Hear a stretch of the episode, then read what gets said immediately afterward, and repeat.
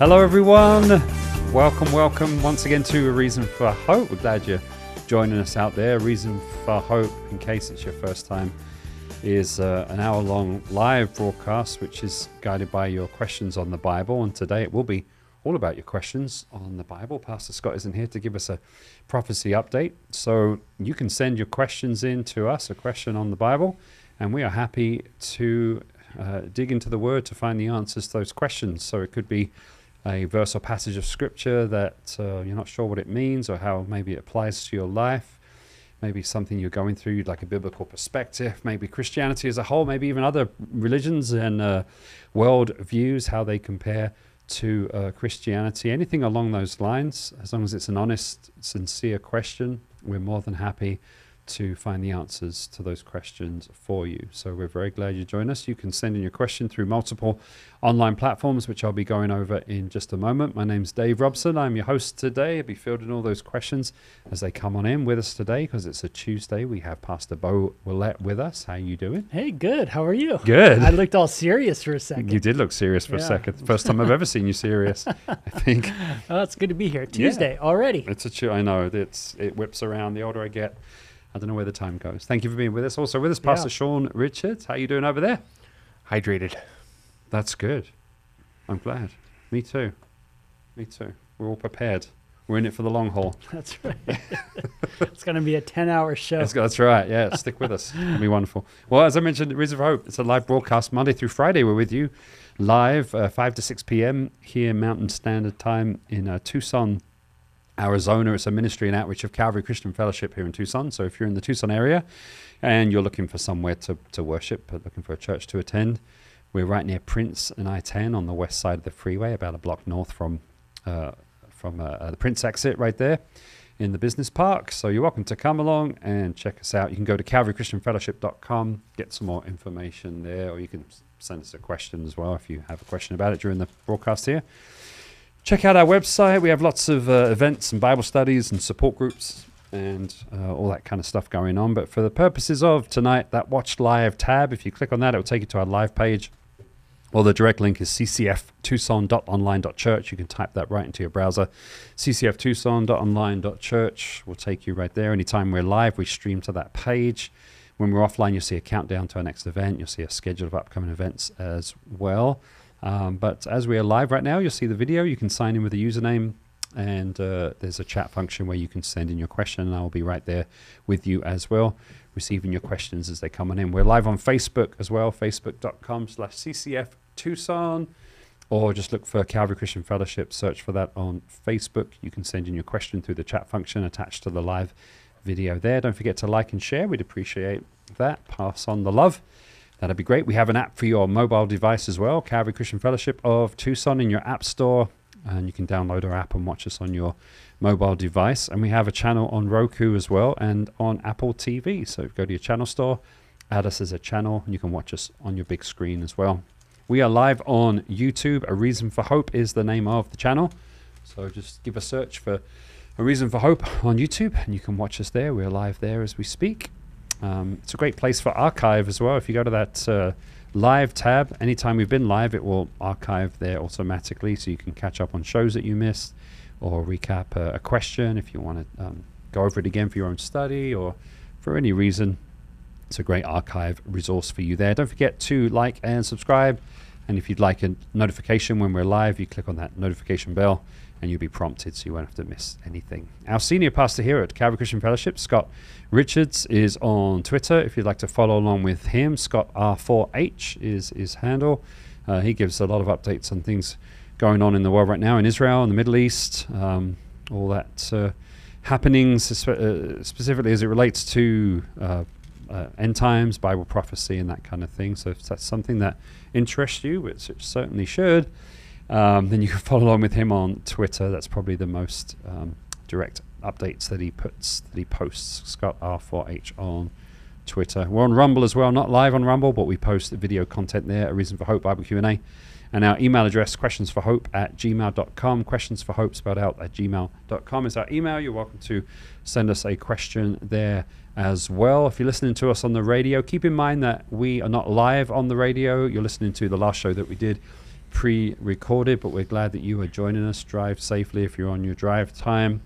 And once again, that email address, questions for hope at gmail dot com. If you'd like to shoot us an email with a question, we can uh, get to those as well on our next show. Well, with all that being said, we're glad you're joining us. So whatever platform you're on, it's good to know uh, the other platforms in case something technical happens. And of course, our website, calvary christian fellowship dot com, is a good home base for you. We have the most amount of control over that. Of course, you know, the other social media platforms are not our deal, and you may be someone that uh, boycotts social media, I don't know. So calvary christian fellowship dot com is a good home base for you. But uh, so once again, send your questions in.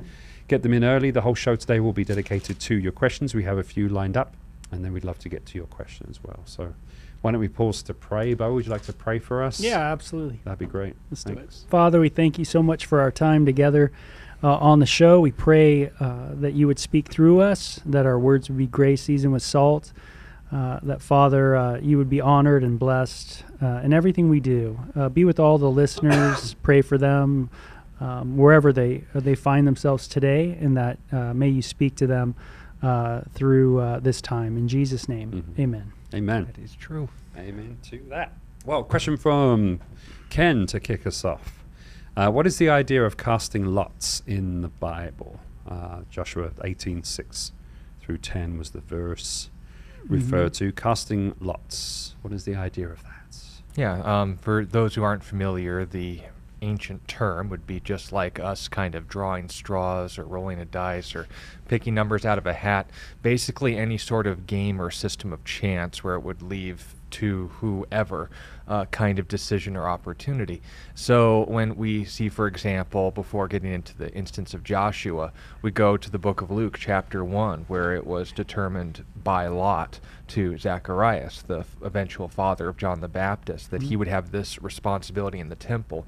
What you have are essentially a continuation of a trend when people had all equally good opportunities before them, and there wasn't a clear direct or audible direction as far as where this person was specifically to go. Then there wasn't anything wrong with saying, okay, who's going to do this, who's going to do that. Even in the choosing of the twelfth apostle to replace Judas, there were two people who were fully qualified for the position, uh, Barnabas, of course, being the one that was, ch or uh, Barabbas, who was, um, what was his name? Yeah, um, Matthias. He, uh, Matthias. He had his nickname.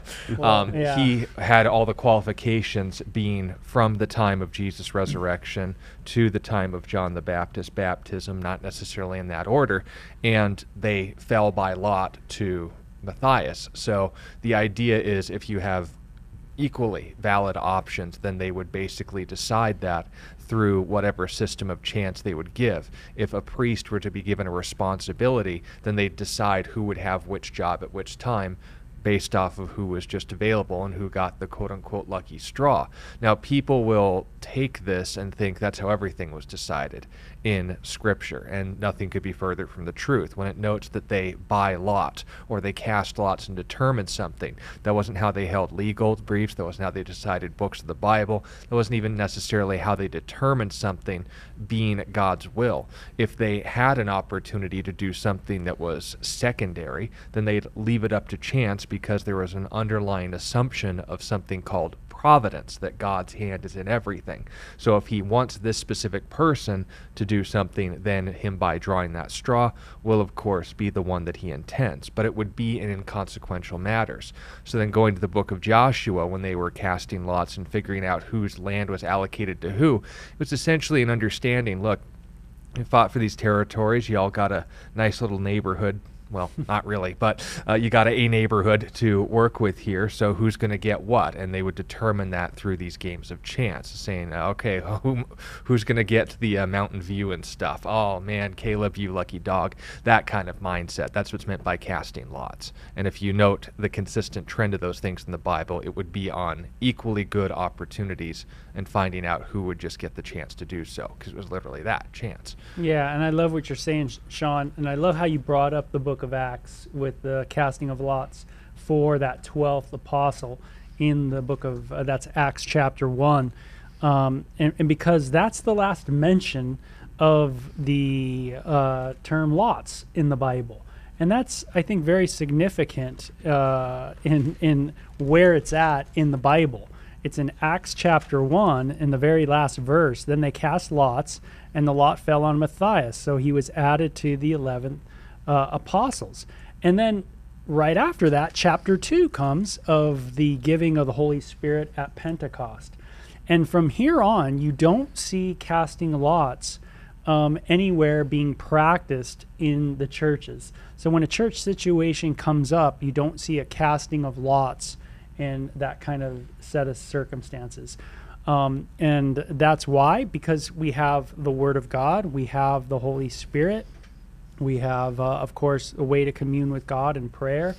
And um, so you just don't see casting of lots. It definitely was used in the Old Testament for those areas of land.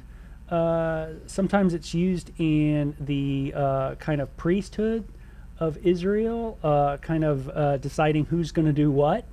Um, things like that, um, uh, and um, and so you don't see it. Uh, I think you use the word like consequential or inconsequential. Incon- yeah. yeah, it's not. It's not such a you know it wasn't used in, I would say, giant situation. Hey, let's cast a lot, you know. But at times, you know, you do see that kind of thing, um, and uh, it just uh, like Sean was saying, it, it was a way to decipher the will of God. Um, when they were unsure, or um, and uh, the Lord said, hey, cast a lot. So they did.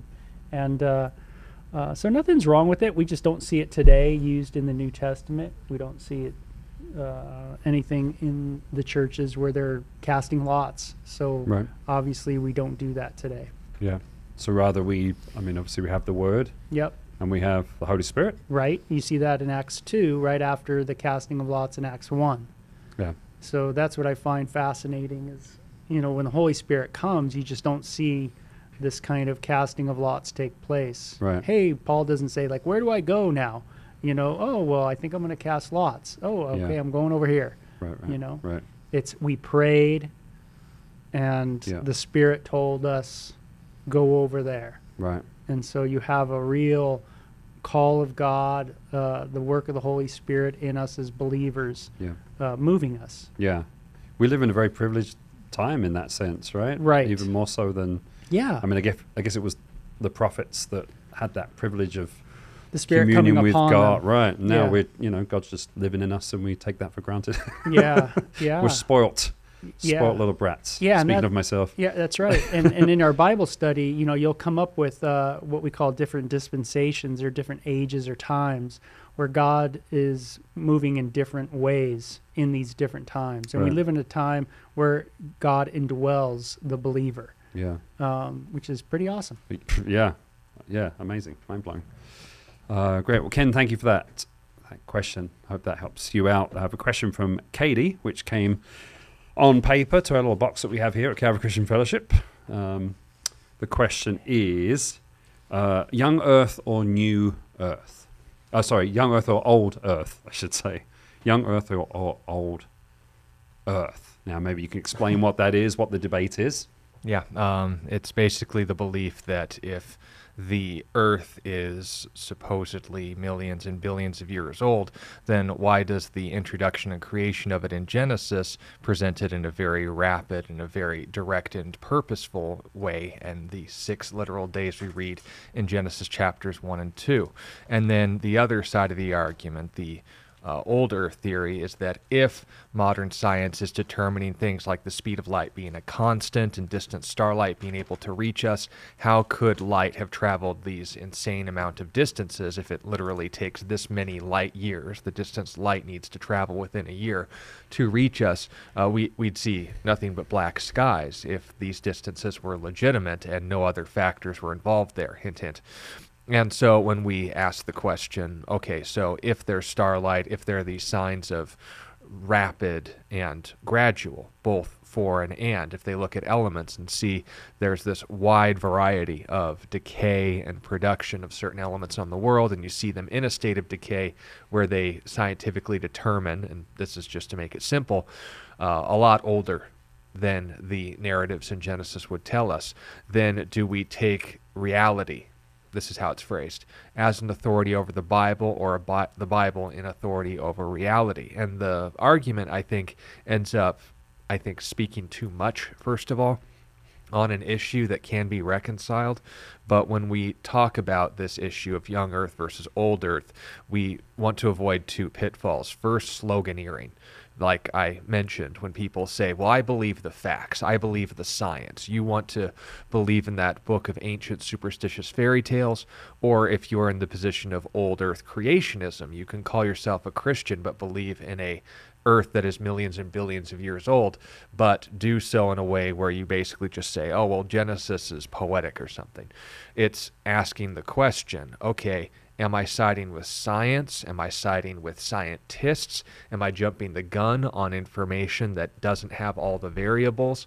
Am I considering myself an authority over Scripture? Am I considering Jesus an ignorant, superstitious old fool?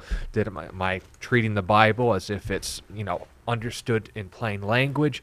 And on and on it goes. We want to avoid these kind of exchanges and hashing out of sloganeering, because that never is talking to people, that's talking at people. And if you've ever been on the receiving end of someone talking at you, not to you, you know how disrespectful it can seem and how unproductive it ends up leaving things. So avoid that. The second problem with this is, as I mentioned in some of those slogans, it summarizes a lot more complicated issues than people give it credit for, and it ultimately needs to come down to who your authority is. When the Bible is putting forward information for us, do you take it as an authority, or do you try to harmonize it with your actual authority, which is the discoveries of modern scientists? Now, that sounds like a no-brainer. Well, if these people are observing reality objectively, if these people are observing reality objectively, then obviously what the Bible says, if it's true, is going to fall in line with that. So it's not as if I'm, you know, determining them as an authority over the Bible. I'm just letting the Bible line up with what's obviously true. But I repeated and paused on that point because it's not a given. Scientists have to follow the same thing that publishers and journalists do on a daily basis, and that's publish, produce, or die.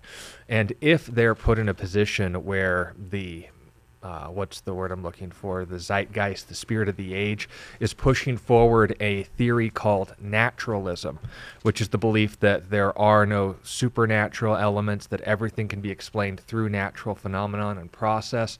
Then you're running into a person who's not only completely eliminated the idea of God, but is reading the world through a lens where only things that we can see are the things that exist, except for, of course, the logic that determined that is true.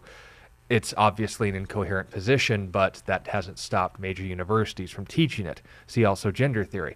So when we're talking to people about this issue, even fellow believers, the debate stands or falls on, okay, if we have all the information, if we have very objective and reasonable and rational and intelligent people putting together all the numbers for us, then obviously the best place to go is to start asking questions, not just take for granted the fact that these are the status quo. Because, again, Bo, you're not uh, too much older than I am, but you were around when the education system determined the earth was a settled science hundreds of millions of years old, right? I think in my, uh, I think when I was a kid, it was like four or five billion years old. As opposed to today, where it has, for some reason, skyrocketed up to twelve to fifteen. Amazing. Now, either you're six billion years old. It wasn't that long ago you went to school, right? Yeah, it's not six billion years old, right?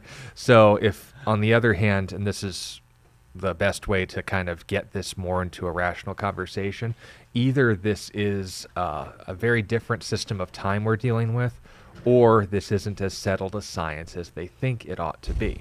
Because any scientist worth their salt, Christian or not, is going to have to acknowledge that the more we study something, the more we're going to come across things that we weren't aware of.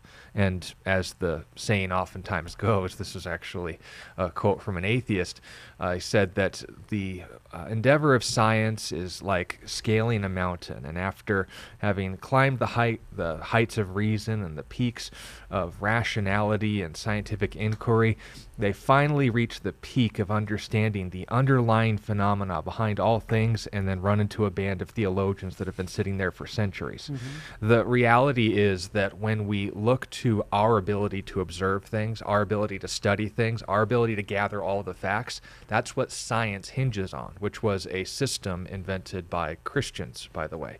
But if we work with the system of the universe is ordered, the universe is designed, that we are thinking God's thoughts after him, as a famous scientist once observed, then the research of these things demands us to have all the information. We don't. We won't. We can't. Because we can't observe all known reality and consider all possible variables. We can do a good job in working with what we have, but when these scientists put together their models of distant starlight, they're working in a system where, of course, a God is excluded. We're working in a system where, of course, the supernatural cannot be introduced.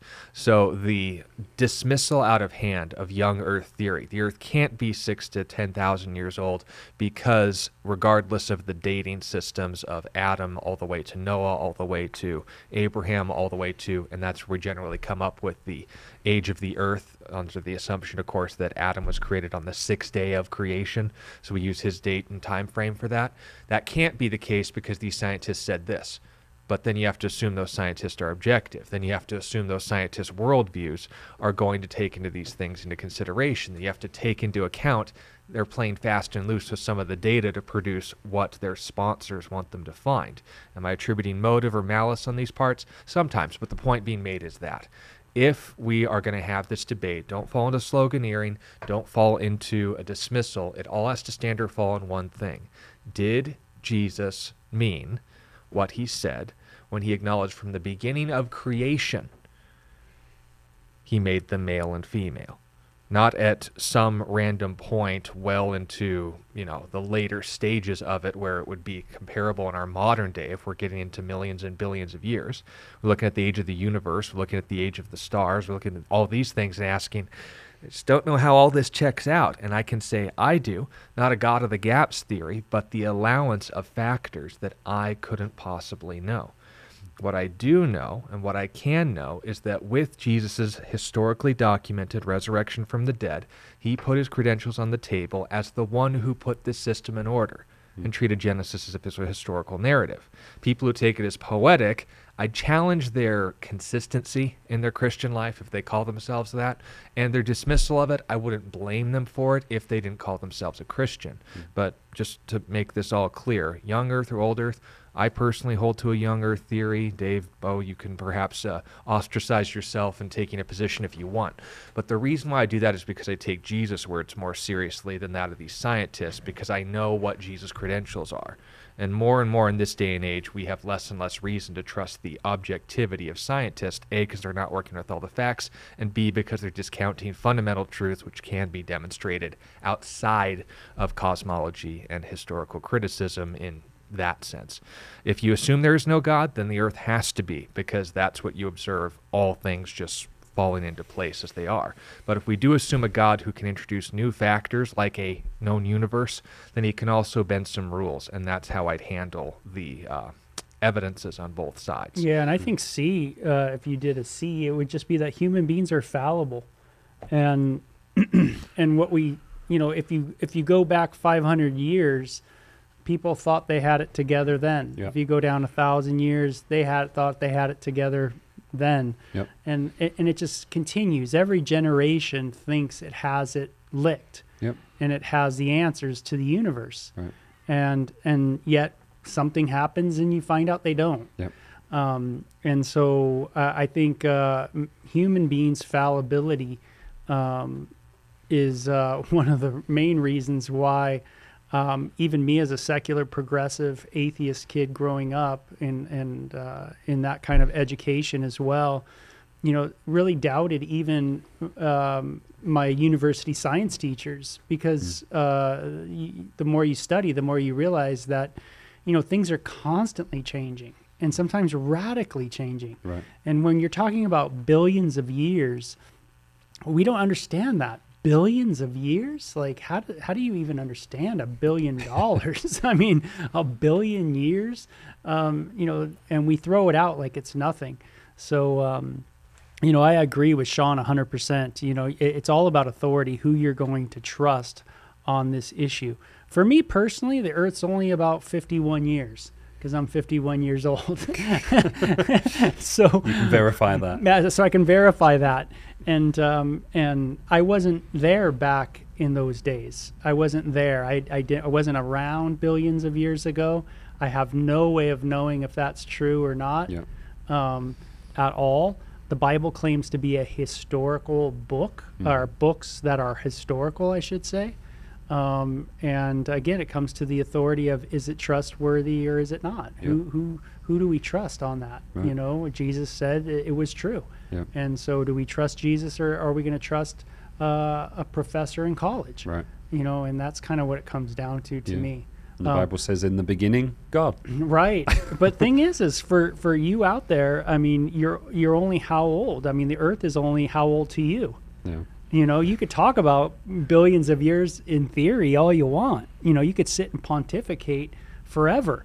Well, the Earth's twelve billion, the Earth's six billion. There, I mean, you could do yeah. that forever, yeah. you know, uh, but it doesn't matter, because to you, it's only been so many years. And that's really the main thing, right. is, you know, is you, mm. is, you know, what decisions are you going to make while you're on the planet? Right. Um, and Jesus said, you know, those are important decisions that you make. He said, he's the way, the truth, and the life. No one comes to the Father except by me.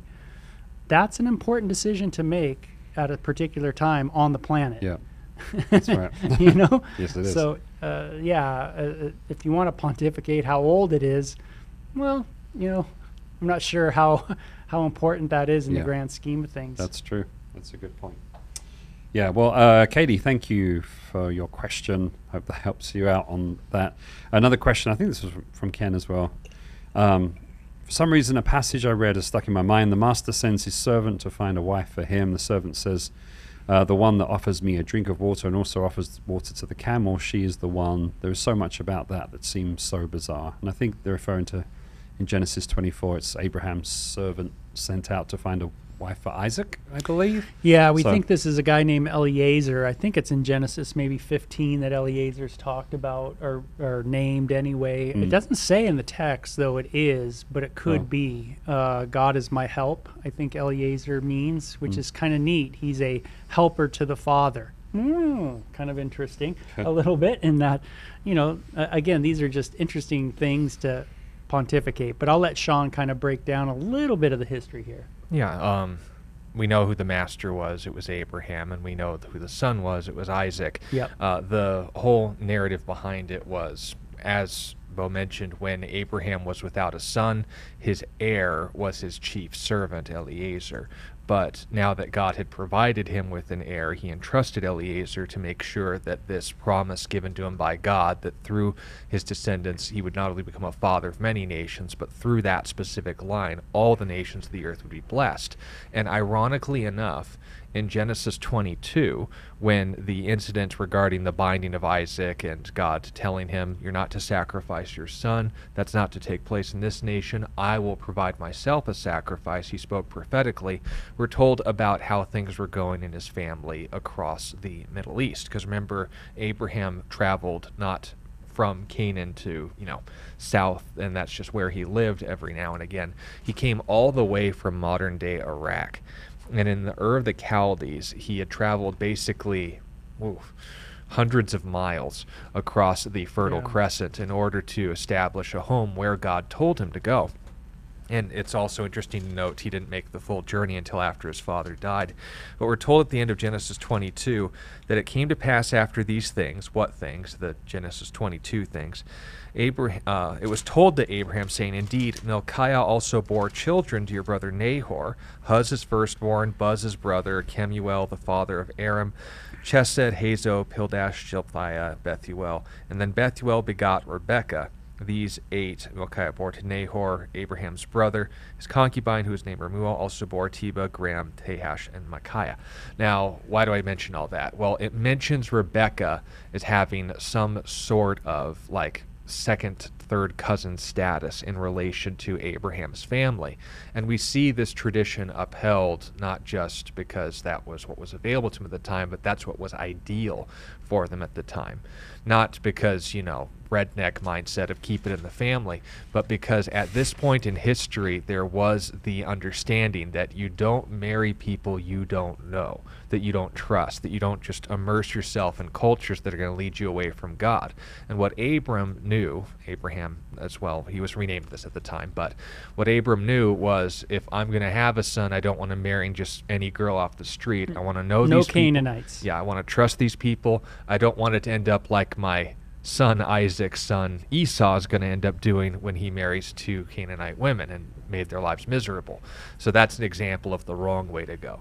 In Genesis twenty-two, we note that Abraham received word that all of these kids were being born. Now note, several hundred mile journey. That wasn't like an instantaneous tec- text message, right?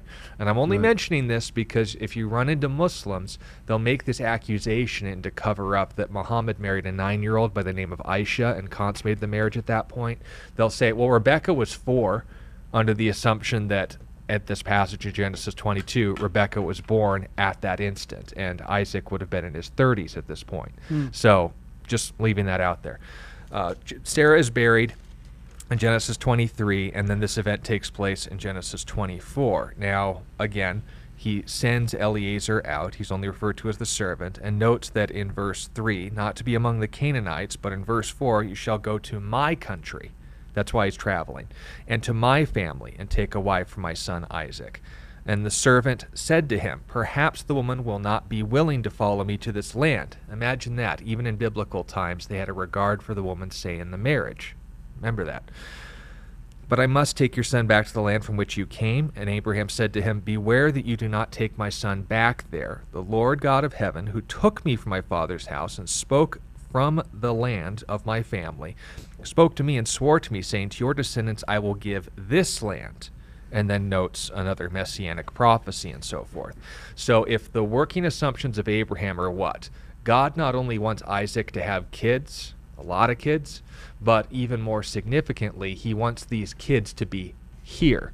Otherwise, I wouldn't have traveled all this way. I want you to bring her back. You're not to bring him there. That would ruin the whole point why we made this journey, right? So all this is being set up, and what happens? The servant goes to, in this huge journey, to Mesopotamia, in the city of Nahor, and he brings his camels and all of the, of course, uh, interesting goodies that he brought with him that can be read on your own time, but he brought some jewelry for the woman as well, and said, excuse me, uh, well, a lot of human beings here, so how is this going to work? How do I know that after having made all this journey that not only God wants me here, Abraham told me to go here, but that God has someone for him here? I'm not taking this lightly. So, interestingly enough, he says in verse twelve, O Lord, God of my master Abraham, please give me success this day and show kindness to my master Abraham. Behold, I stand here by the well of water, and the daughters of the men of the city are coming out to draw water. So the lot of women, which one's the right one? And he says, now let it be that the young woman to whom I say, please let down your pitcher that I may drink. And she says, drink, and I will give your camels a drink. Let her be the one you have appointed for your servant Isaac, and by this I will know that you have shown kindness to my master.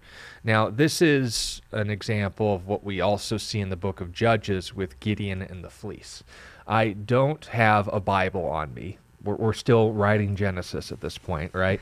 Job might be in existence. He lived at the time of Abraham, but the idea was that I don't have a lot to fall back on as far as direct revelation from you. I don't know whether to look for Rebekah. There's more girls in this town from Abraham's country, from my master's country. Those were his instructions. That's all he has to work with. And he says what?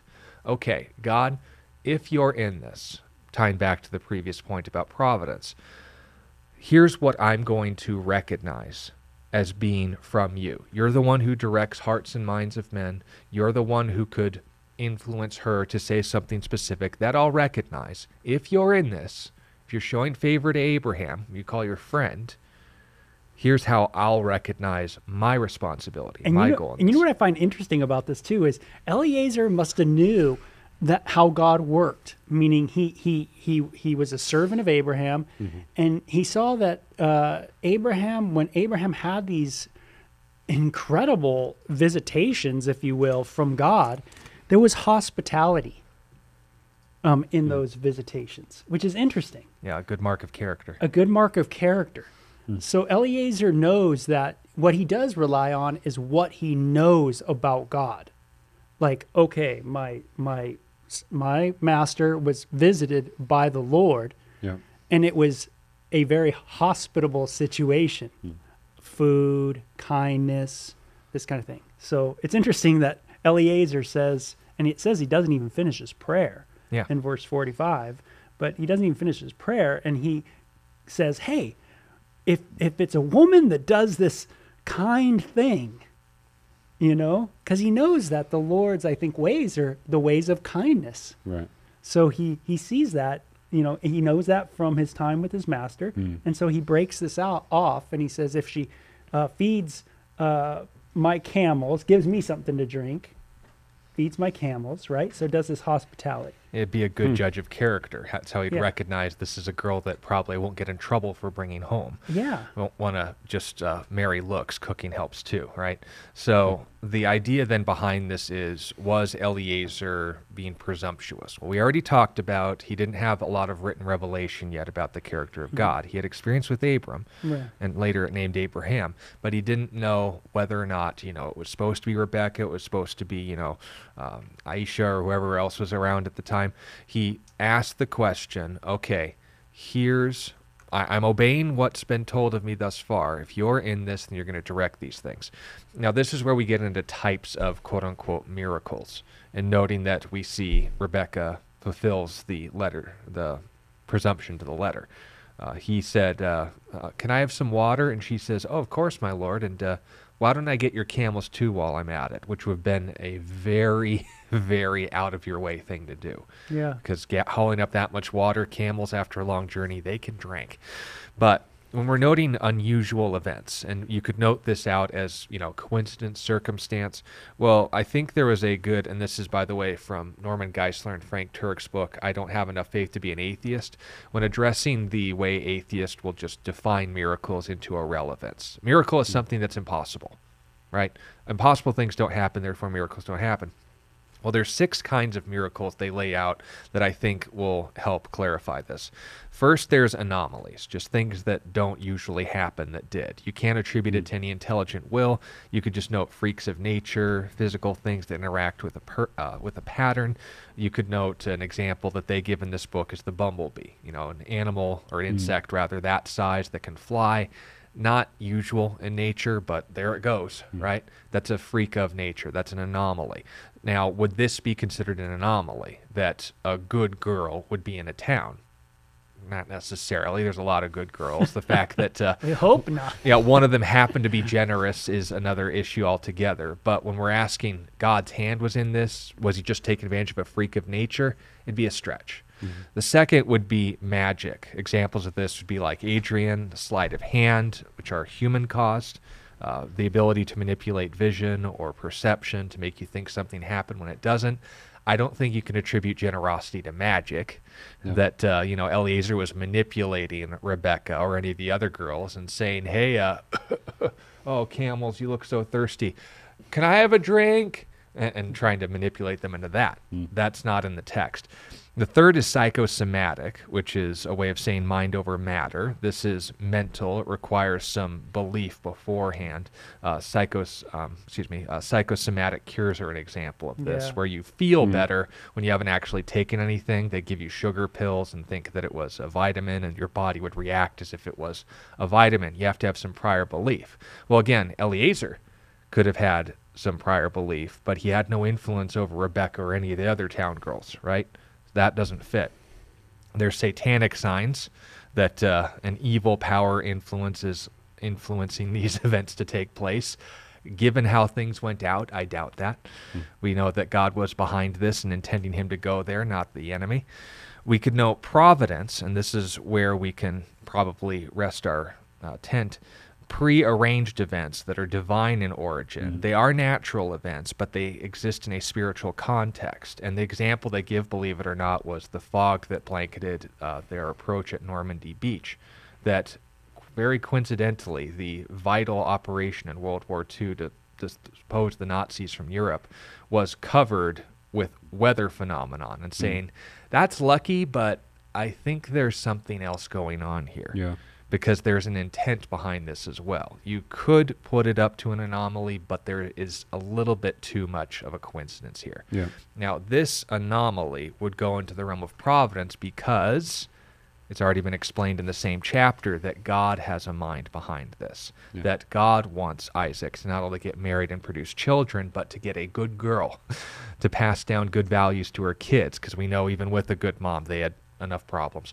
So, yep. the and then the last one, of course, is just an outright miracle where it's a divine act, something that would be done for a particular purpose and in order to verify some specific message, that God doesn't just do miracles because it doesn't happen that often. That's, you know, anomalies. It's not doing it because he tricked you into believing that's what did happen. That's magic or demonic influence. Mm-hmm. The mindset behind this is to understand, like with the casting of lots we dealt with earlier, God's acting yeah. on the basis that first Eliezer was obedient to Abraham's wishes to find a good girl, not just any girl, not just an attractive girl even, but someone who would be willing to come with him, that also had a heart for God in this situation, and that, of course, would be recognized by him depending on God, who can influence more than just his mind, yeah. not magic, not yeah. persuasion. Yeah, and, and there's an interesting uh, um, trusting in God in this story, too, with Abraham. You know, Abraham says uh, in verse... Um, seven of this passage that, you know, I, uh, it, when he says, I will give you this, when God says to Abraham, I will give you this land, he will send his angel before you so that you can get a wife for your son from there. Mm. And so it, it, it's, tr you know, you see the, the backstory is Abraham is trusting God for a wife for his son. And mm. God promises Abraham that just as me, the angel of the Lord, who is with you hanging out, I'm going to send my angel, and and it's I'm going to take care of this. Mm. And so there's a, there's a word from God that brings about a faith in Abraham to step out and to say, hey, God has promised this. Right. God is going to send his angel. He, he sees Abraham's trusting what God has done in his life before. He gets a word from God that this is going to happen for your son, mm. that I'm going to send my angel, and it's going to be taken care of. And he sends someone who knows Abraham, he sends his helper to go find that person, yep. that special person, and, uh, and they're understanding that God has a call on this woman as well, mm. that this angel of the Lord is going to go before them and, and draw this woman to Eliezer. And, and so Eliezer is blown away by it. Yeah. You know, he's praying. Before he prays, he says, man, a woman came and did this. Right. And so he puts out that fleece, if you will, but he yeah. understands behind it that, you know, God is working. Mm-hmm. And and I put out the fleece because I'm just not sure how it's going to look. Right. You know? And so he says, hey, if she does this and if she does this, just some acts of kindness. Yeah. Right? And some some real, not just acts of kindness, but a real investment, mm-hmm. you know, then he goes, man, I know that that's of the Lord. Yeah. You know, I've seen that kind of character before. Right. You know? Yeah. yeah. It's very, it's interesting, as you were saying, Sean, different kinds of miracles.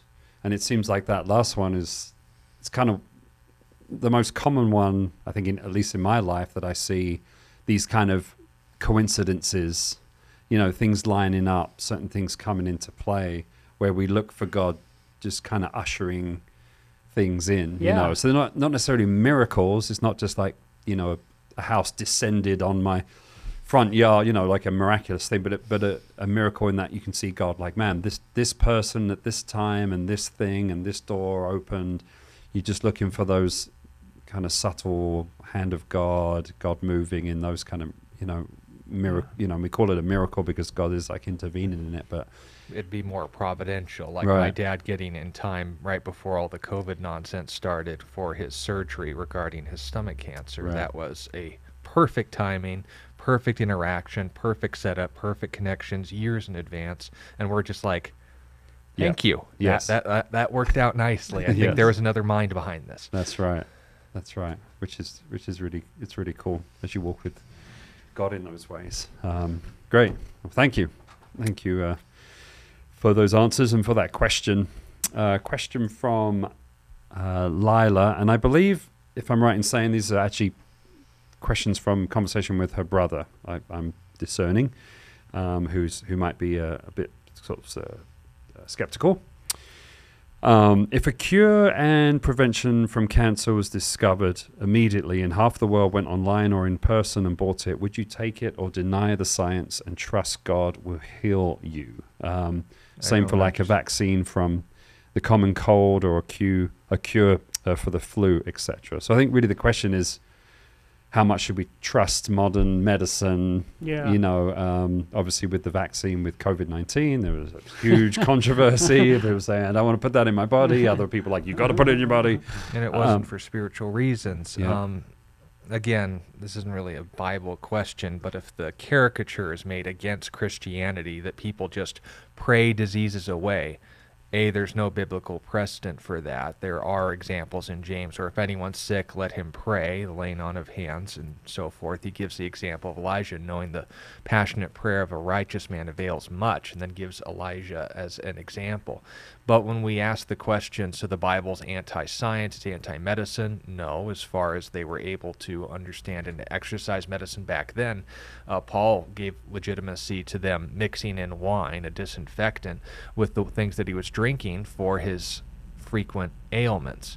So it wasn't as if they weren't using modern medicine as they understood it, and we shouldn't now. The question is whether or not we trust and verify. And even the gesture of verifying, like you mentioned with all the COVID stuff, wasn't the fact that it was a medicine and that's anti-Christian, it's anti-faith.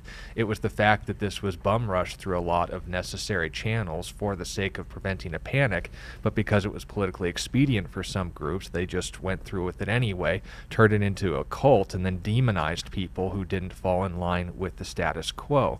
So whether it's Marxist assumptions, pagan assumptions, and the idea that no, never take medicine, or the assumption of, well, you know, God will heal me, that's just as presumptuous because you weren't given that revelation.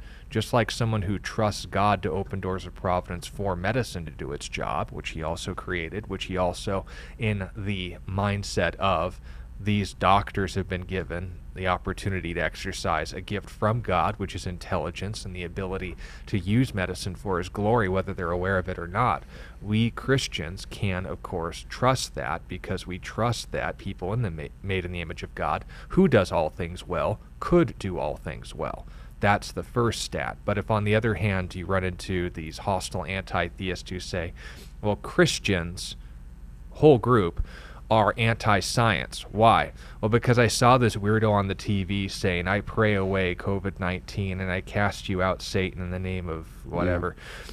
That's a not a rule that we could also apply and say, oh, I saw an atheist that was gunning down Christians because they told him about heaven and ironically enough decided to send him there. I can mention names. You could also say, oh, well, I saw an atheist that I wasn't even actually an atheist, but I'm just going to attribute that to anything because I don't like that particular group. Suddenly it's unreasonable. Suddenly it's unfair to judge a whole group by one or two or twenty irrational people. Yeah. We need to ask ourselves, what defines Christianity? What defines atheism? What defines atheism? Well, it depends on the atheist. What defines Christianity? Right here. And if you're being told, well, it says here in James five that you're not to go to the doctor. No, it says to pray. That's a positive statement, it's not a negative. And we also have other passages, like his letters to Timothy, where he tells him to exercise medicine, your move. But that's uh, caricature. Don't buy into that when you're backed into a corner, I guess is the best way to put it. If people don't like Christianity, that's fine. But if they're going to make up a fake Christianity and mock you in association with it, that's not cool. And you can hold them to that too. Yeah. Anything to add to that? I was thinking like a lot of like, you know, there's a lot of um, like food is like medicine, you know, and um, and uh, there's a lot of healing and just natural th things, yeah. you know, that y you can take, um, which is great. And, um, you know, the Christian, the body is the temple of the Holy Spirit. Mm-hmm. You know, we want to uh, think of our bodies in, in ways of, uh, in healthy ways, you know, um, and so a Christian's always kind of pondering kind of what we're doing with our bodies and kind of what we put into our bodies, and um, knowing that we do live in uh, on an uh, imperfect planet, mm. and that our bodies are, in a sense, uh, uh, falling apart. Yeah. And uh, it's just a matter of time, right? Psalm seventy-three says the heart and flesh will fail. Right. And that's true. We know that. But, um, you know, so there's a lot of medicine out there already that heals us from many things. It's amazing our immune systems and how they work every day mm. to prevent us from having um, particular sicknesses. Mm. Um, and so, uh, if you know, I, I love hypotheticals because they're so they're just that they're hypothetical. Yeah, it that hasn't happened. You right. know, is there uh, something where you know when you say if science creates, who's science? You know, yep. uh, who exactly is that? It might we are already might have a lot of cures for cancers.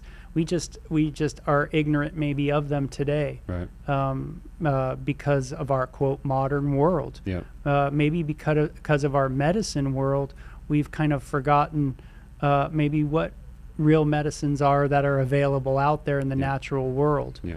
Um, because we've gotten so involved in synthetic. Right. But. Um, You know, then again, I, I come from, uh, you know, Hollywood, a little bit, a little out there, a little, um, you know, sometimes very organic, you know, yep. and um, and sometimes you, you, you know, the hegemonical power structures in the science community mm-hmm. aren't ones to be trusted. Right. And, um, you know, those kind of things. Mm-hmm. So um, anyway, but yeah, it would be great, you know, if cancer could be cured. Yeah. You know, and it, like I say, uh, you read some p people's things and they... They strongly believe that the natural world has uh, already things organically that can help in a lot right. of these areas. Right. Although it seemed like you mentioned, Sean, I think that seemed to be some of the heart of the person asking the question, that Christians believe we sh shouldn't have to take any kind of medicine or anything because yeah. we just pray. Because yeah. a Christian said yeah. that. Yeah, right. And right. sometimes, and, and you know, I mean, I used to say though, I mean, when I when I was, you know, definitely when I was an atheist growing up. Um, You know, I used to definitely say those type of things to Christians, you know, um, I kind of yeah. thought they were in the Stone Age kind of thing. Yeah. But, you know, then you read a book like Timothy, right? And you read where Paul says, hey, take a little wine for your stomach, yeah. for your ailment, right. you know, meaning take some medicine, take something that's going to help you, yeah. you know, in your, in your body. Luke hung out with Paul. Luke was a physician. Right. He was a doctor. Go figure. Yeah. Right.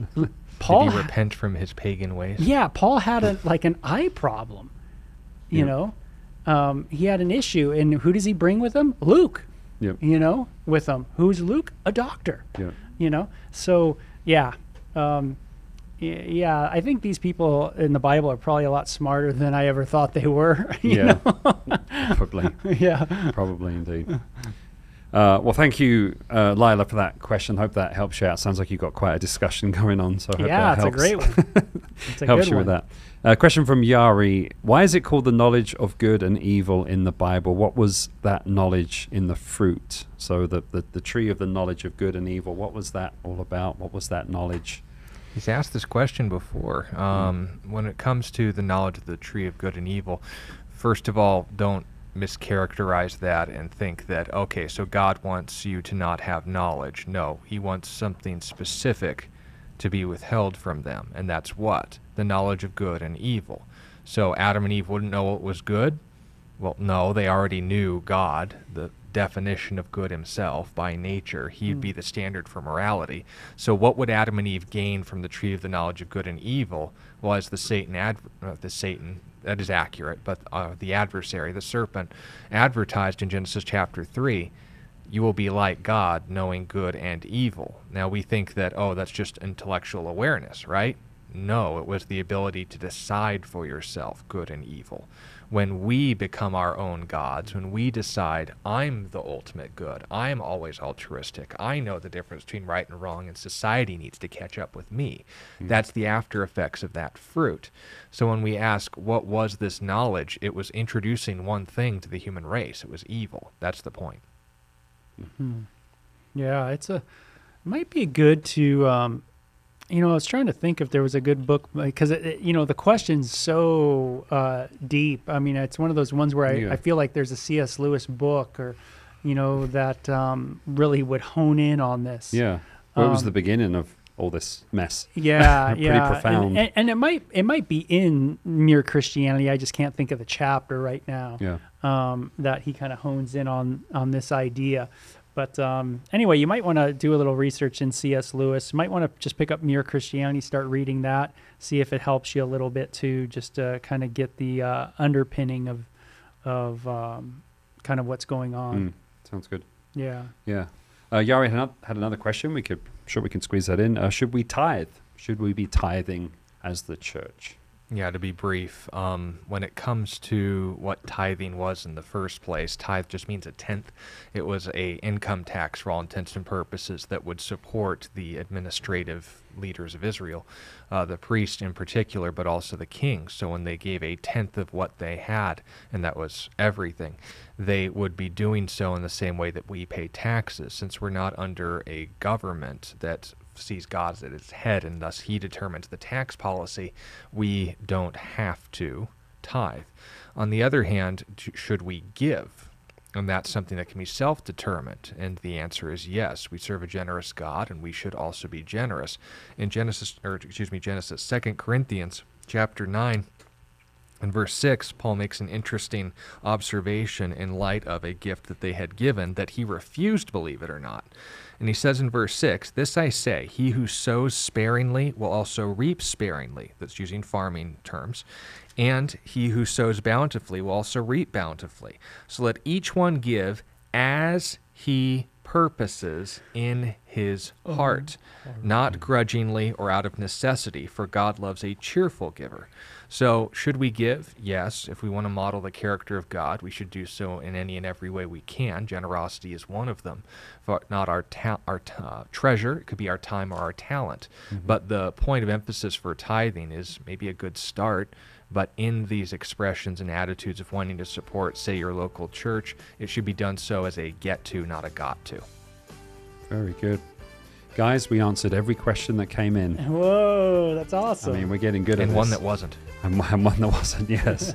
Yeah. So thank you, Bo. Thank you. Yeah, Sean, thank yeah, you once fun. again. Uh, thank you for all your questions. We'll be back same time, same place tomorrow again for more of your questions. God bless you. Have a wonderful evening.